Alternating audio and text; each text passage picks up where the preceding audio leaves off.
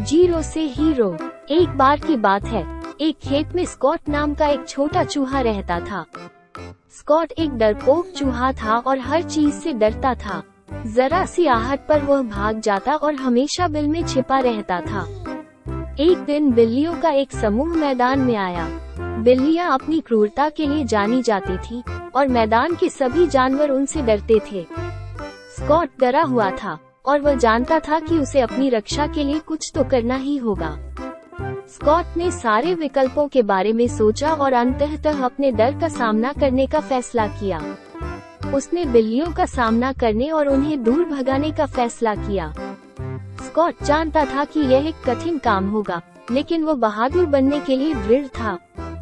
Scott ने बिल्लियों को भगाने के लिए ज़ोर ज़ोर से आवाज़ें निकालनी शुरू की।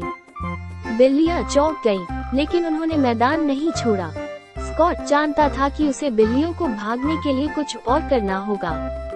उसने मैदान में अन्य जानवरों से मदद मांगने का फैसला किया। स्कॉट सभी जानवरों के पास गया और उन्हें अपनी मदद करने के लिए मना लिया।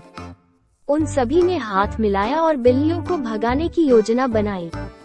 उन्होंने ज़ोर ज़ोर से शोर मचाया, पत्थर फेंके और बिल्लियों को भगाने के लिए अपनी पूरी ताकत का इस्तेमाल किया।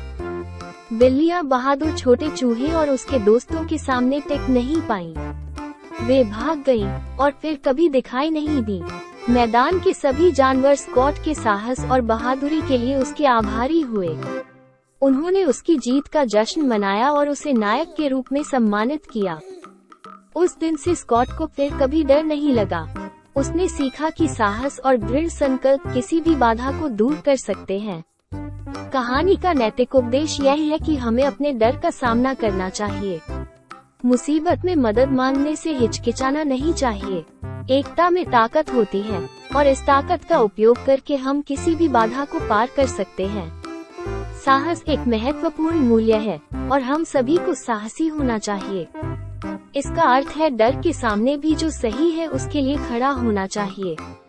स्कॉट का साहस हमें सिखाता है कि साहस दूसरों से सम्मान और प्रशंसा ला सकता है, और यह एक महत्वपूर्ण गुण है जिसके लिए सभी को प्रयास करना चाहिए।